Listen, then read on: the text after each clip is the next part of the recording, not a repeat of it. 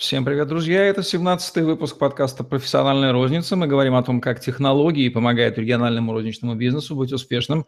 Я Евгений Романенко, сайт Tetrasales.ru и наш постоянный эксперт подкаста Наталья Антонова. Наталья, доброго дня. Добрый день. Наталья Антонова, эксперт-аналитик по вопросам коммерческой деятельности, маркетингу и ритейл-технологиям, имеет более чем 13-летний опыт продаж, управления продажами и закупками, консультант, бизнес-тренер, исполнительный директор центра «Максимум», город Пенза, автор семинаров, тренингов и мастер-классов, публикаций в отраслевых журналах, организатор, продюсер и спикер деловых форумов и конференций. Магазин – это не только локация, не только товары, но еще и Сотрудники, секреты штатного расписания, как правильно определить количество работников магазина и, самое главное, их функционал и обязанности. Огромная большая сфера, в которой тоже наверняка много делается ошибок. Вот сегодняшняя наша тема. Что здесь главное, да, каких принципов нужно отталкиваться? Ну, давайте, наверное, начнем с ошибок. Как это делается? Делается это, как это вот, Бог на душу положит. То есть э, первая такая история, да, то есть, ну вот, кто там нужен, да, нужен продавец, нужен бухгалтер, чтобы вел учет, ну и, наверное, ну, в лучшем случае еще появляется грузчик, который будет э, выполнять мен, функцию менеджера по перемещению грузов. А, вот еще уборщица есть, а может быть, что это вот уборщица, она же там еще и фасовщица и так далее, и так далее, да, то есть как-то вот такая вот история формируется из того, а кто же нам нужен, да? А, и это, наверное, такая ключевая ошибка, которая вообще, то есть вот к управлению процессом вообще не имеет никакой истории. И да и сам термин штатное расписание зачастую воспринимается как бумажка, да, ну то есть, ну, ну типа на отвали, которая делается там, для того, чтобы, ну как должностные инструкции, да, скачиваются, подписываются формально. А, ну, то есть это формальный документ, э, который воспринимается как бумага. Так вот, этот, э, это формальное отношение, ну, наверное, губит нас. Почему? Потому что, э, ну, начнем с того, что штатное расписание – это то, что регламентирует количество, окладную часть, да, там премиальную часть, э, а, должности, это, а, первое, коммуникация с внешними проверяющими и регламентирующими органами, да, формальная, и в том числе это коммуникационная такая история с внутренними персонажами, которыми являются наши сотрудники. То есть это способ коммуникации формальный. Так вот, э, на основании должностной инструкции штатного расписания мы доносим в формальной форме э, правила игры на нашей территории. И если мы подошли формально к этой истории, будьте добры, получите, распишитесь э, поведение сотрудников э, на рабочем месте, которое не соответствует вашим ожиданиям. А, поэтому э, всем тем, кто хочет что, управлять своим магазином, а не думать, что он им управляет, я рекомендую задуматься а, вот над вопросами. А кто что должен делать в моем магазине, как, сколько должно быть этих людей, как распределить функции, в какое время они делаются, а, сколько за это платить и сколько этого времени на, на, каждую, на каждую функцию, ну и за что мы платим вообще сотрудникам. То есть это первые такие вопросы первого приближения, фокусировки к управлению сотрудниками и к распределению функционала и рабочего времени. А, на что опираемся да, в этой, во всей истории? Фактически получается, что в должностных инструкциях, в штатном расписании мы уже закрепляем правила игры. То есть это результат, в котором мы оформляем а, наши принятые решения. А опираемся в принятии решений мы на то, а, как мне покажется банальным, как удобно покупателю. То есть а, что я имею в виду? Для того, чтобы распределить скажем так, персонал, нам нужно понять, а, когда, в какие часы, сколько приходит покупателей к нам. И это называется горка дня, да, то есть это составляется а, почасовой отчет по проходимости и по клиентам, да, сколько физически заходит к нам людей с разбивкой по часам а, и по дням недели. И на основании этого вот мониторинга и отчетов мы видим, а, как загружены те люди, которые работают с, персон... с, с покупателем по часам, то есть видим их необходимую загрузку, причем а, устанавливаются нормативы, сколько человек можно обслужить э, в определенный, э, в определенный один человек, да, то есть вот э, а, в одном из магазинов, в котором я управляла, был, мы замеряли норматив среднего чека, да, то есть делали замер и выделяли, выделяли определяли, какова потребительская корзина, и заверяли эту потом собирали эту потребительскую корзину среднюю и э, э, замеряли время обслуживания всех продавцов магазине, выводили средний норматив и по нему уже мерили то есть как бы он был как у нас как базовый для ориентиров, соответствуют другие продавцы э, по нормативу. То есть там было сколько, определенное, по-моему, 7 товаров и сколько-то там товаров в секунду пробивалось. Это первый норматив, который мы отслеживали. Второй норматив был, вернее, было правило, три человека – это очередь. То есть то, что, это все, что было больше трех, это было маячком, что включается другая касса. Ну, вот. А другой еще, скажем так, локус контроля, фокус контроля – это а, наличие кассовых узлов в магазине. И этот вопрос у нас встает на этапе открытия магазина, да, то есть и количество кассовых узлов, оно определяется, исходя из ну, планируемой проходимости магазинов. Норматив в среднем 700 э, чеков, 700 покупателей на одну кассу.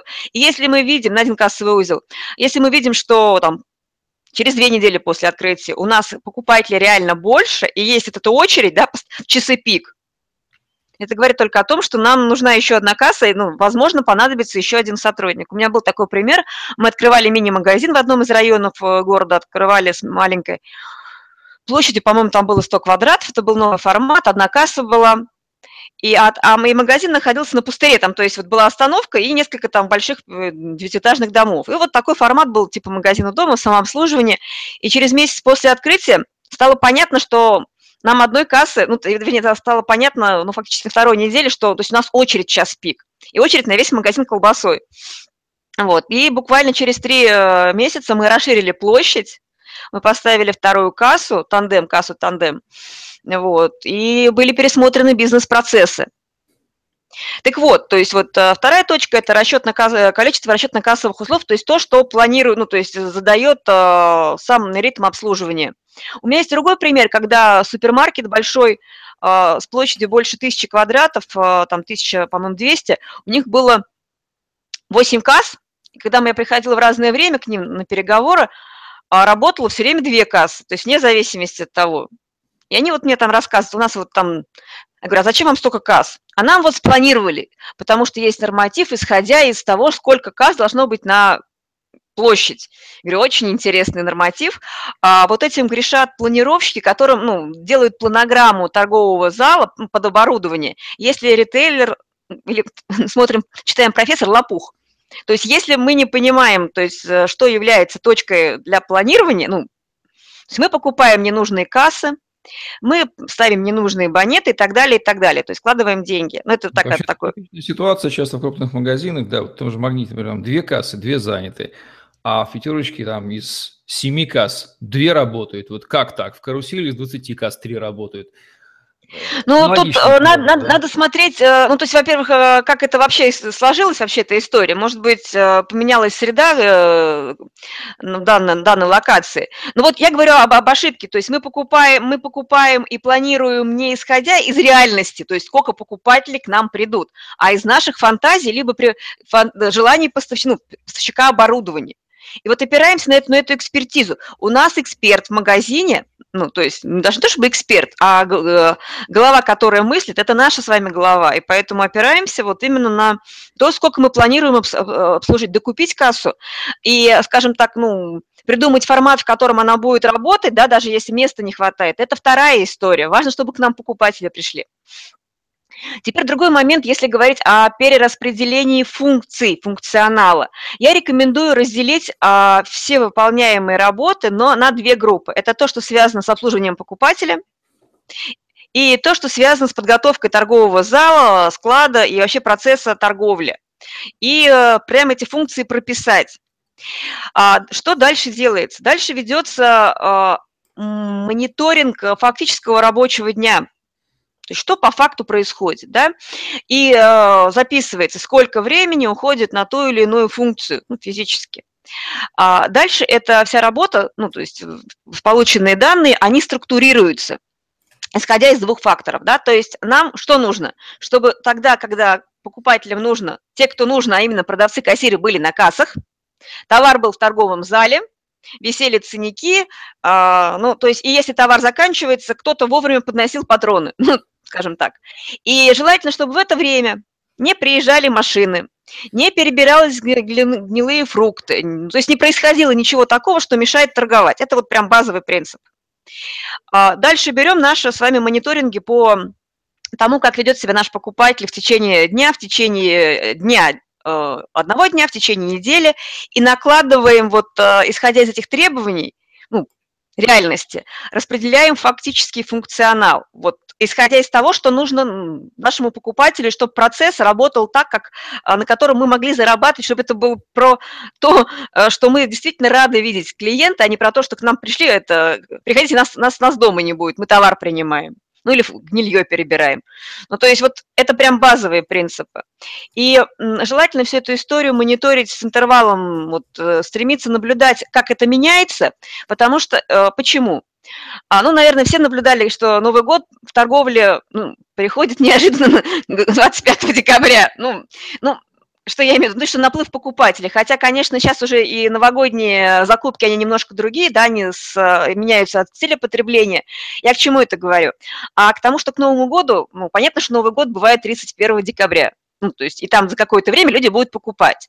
И ассортимент а, мы готовим заранее, и потребность в персонале в дополнительном мы готовим заранее, да, то есть мы понимаем, что нам нужно сделать для того, чтобы быть готовым к этому моменту, и идем от обратного. А мы сначала купили что-нибудь ненужное, а потом продаем что-нибудь ненужное, как говорил персонаж известного мультфильма. вот, то есть тут ну, вообще другая логика. Просто это с ног, а, как говорится, с головы на ноги встаем и э, думаем и рассуждаем логически. То есть мы распределяем это время и функционал так, как это нужно торговому процессу для того, чтобы решать основную задачу – удовлетворить покупателей, получить прибыль. И все остальные процессы, они выстраиваются из другого, ну, исходя из этой логики. То есть, когда грузчик должен разгружать, когда приходят машины, когда уборщица, тетя Клава а, моет э, полы, потому что ты приходишь в магазин, а вот тебе моют обувь.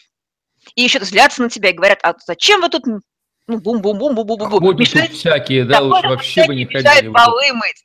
Вот, это, конечно, ну, так скажем так, ирония, но зарисовки из нашей будничной жизни. А откуда вся эта история? А потому что людям объяснили, вот исходя из должностной инструкции, надо мыть. А почему мыть, когда мыть? То есть, исходя из этих историй, составляется карта рабочего дня составляются стандарты, и они проверяются. И я помню, проводили мы обучение в одной компании, а, объясняли как раз вот это вот э, розничное, региональное, там, город Каменка – объясняли продавцам, что вот как, как теперь вот они работать будут вот в этой логике.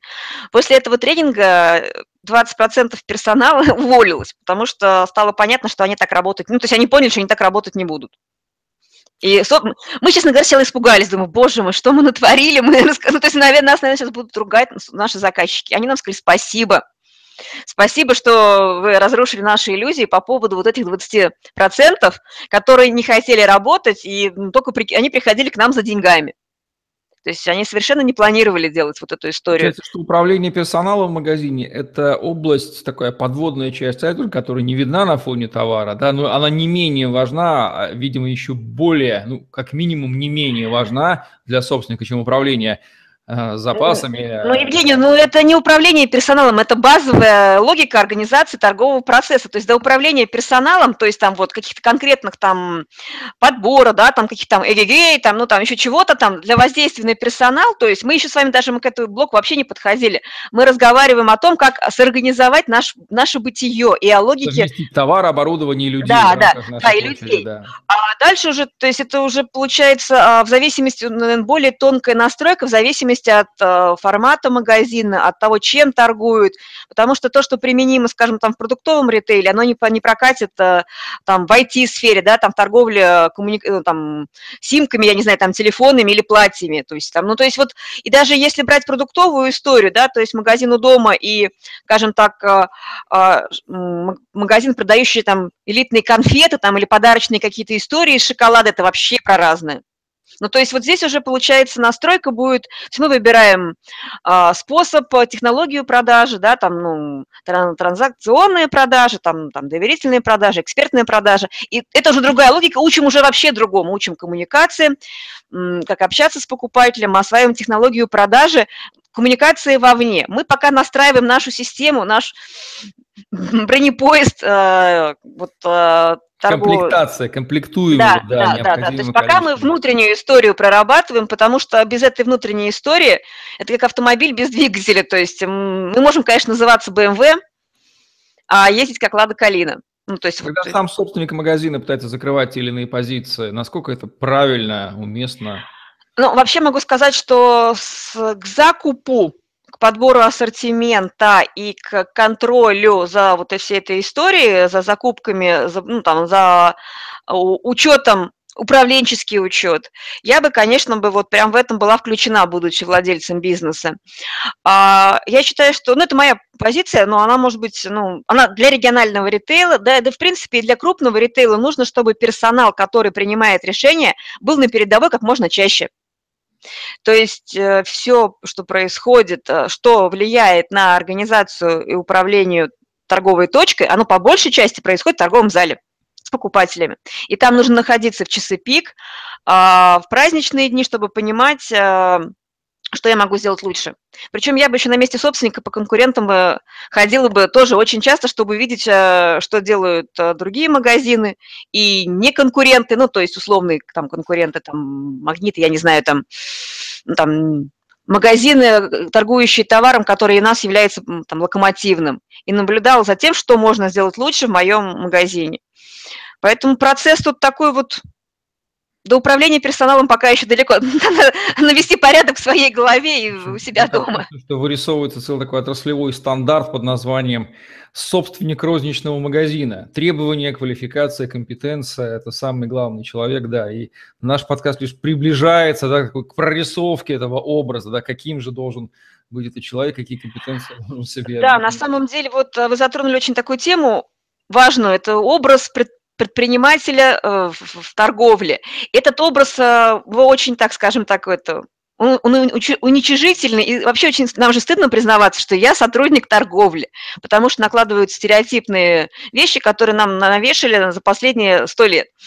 Вот, поэтому все-таки образ э, купца, в хорошем смысле слова, да, там такого вот ну вот э, все-таки я поработала... Высокотехнологичного купца. Да, ну теперь уже, да, высокотехнологичного сложно... купца. То есть я бы вот поработала, скажем так, будучи собственником магазина, над своим образом самовосприятия и э, психологией, логикой взаимодействия. Бренд собственника магазина, вот целое вырисовывается, кстати, у вас. Ну, может быть и бренд, но тут вот до бренда, мне кажется, нужно сначала разобраться это с собой, то есть кто что, с кем работаю, а, какая моя идеология и философия. А дальше станет все понятно. Вот как, вот какие мы глубинные темы в итоге нащупаем. Начинаем с какого-то аспекта технологии ручной торговли, а приводим, приходим таки к личности собственника магазина, к его внутренним противоречиям, которую нельзя отбрасывать. В любой бизнес из проекции неврозов его первого лица и все его косяки, простите за эту литературность, проявляются в его бизнесе по максимуму. Опять мы затрагиваем максимум, ну прям удачное название. Погружаемся, да, по максимуму. Ну что же, Наталья, экскурс мы сделали, принципы намечены, дальше остается воплощать. Будем надеяться, что ясности добавилось. Будем завершать наш сегодняшний выпуск подкаста «Профессиональная розница», где мы говорим о том, как технологии помогают региональному розничному бизнесу быть успешным. Наталья Антонова и Евгений Романенко были с вами. Лайк, комментарий, тетрасселс.ру, YouTube, постер – хэштеги Наталья Антонова. Тетрас вам в помощь. На сегодня все. Всем отличного дня. Комплектуйте магазин нужным количеством правильных людей. На сегодня все. Всем пока. Удачи.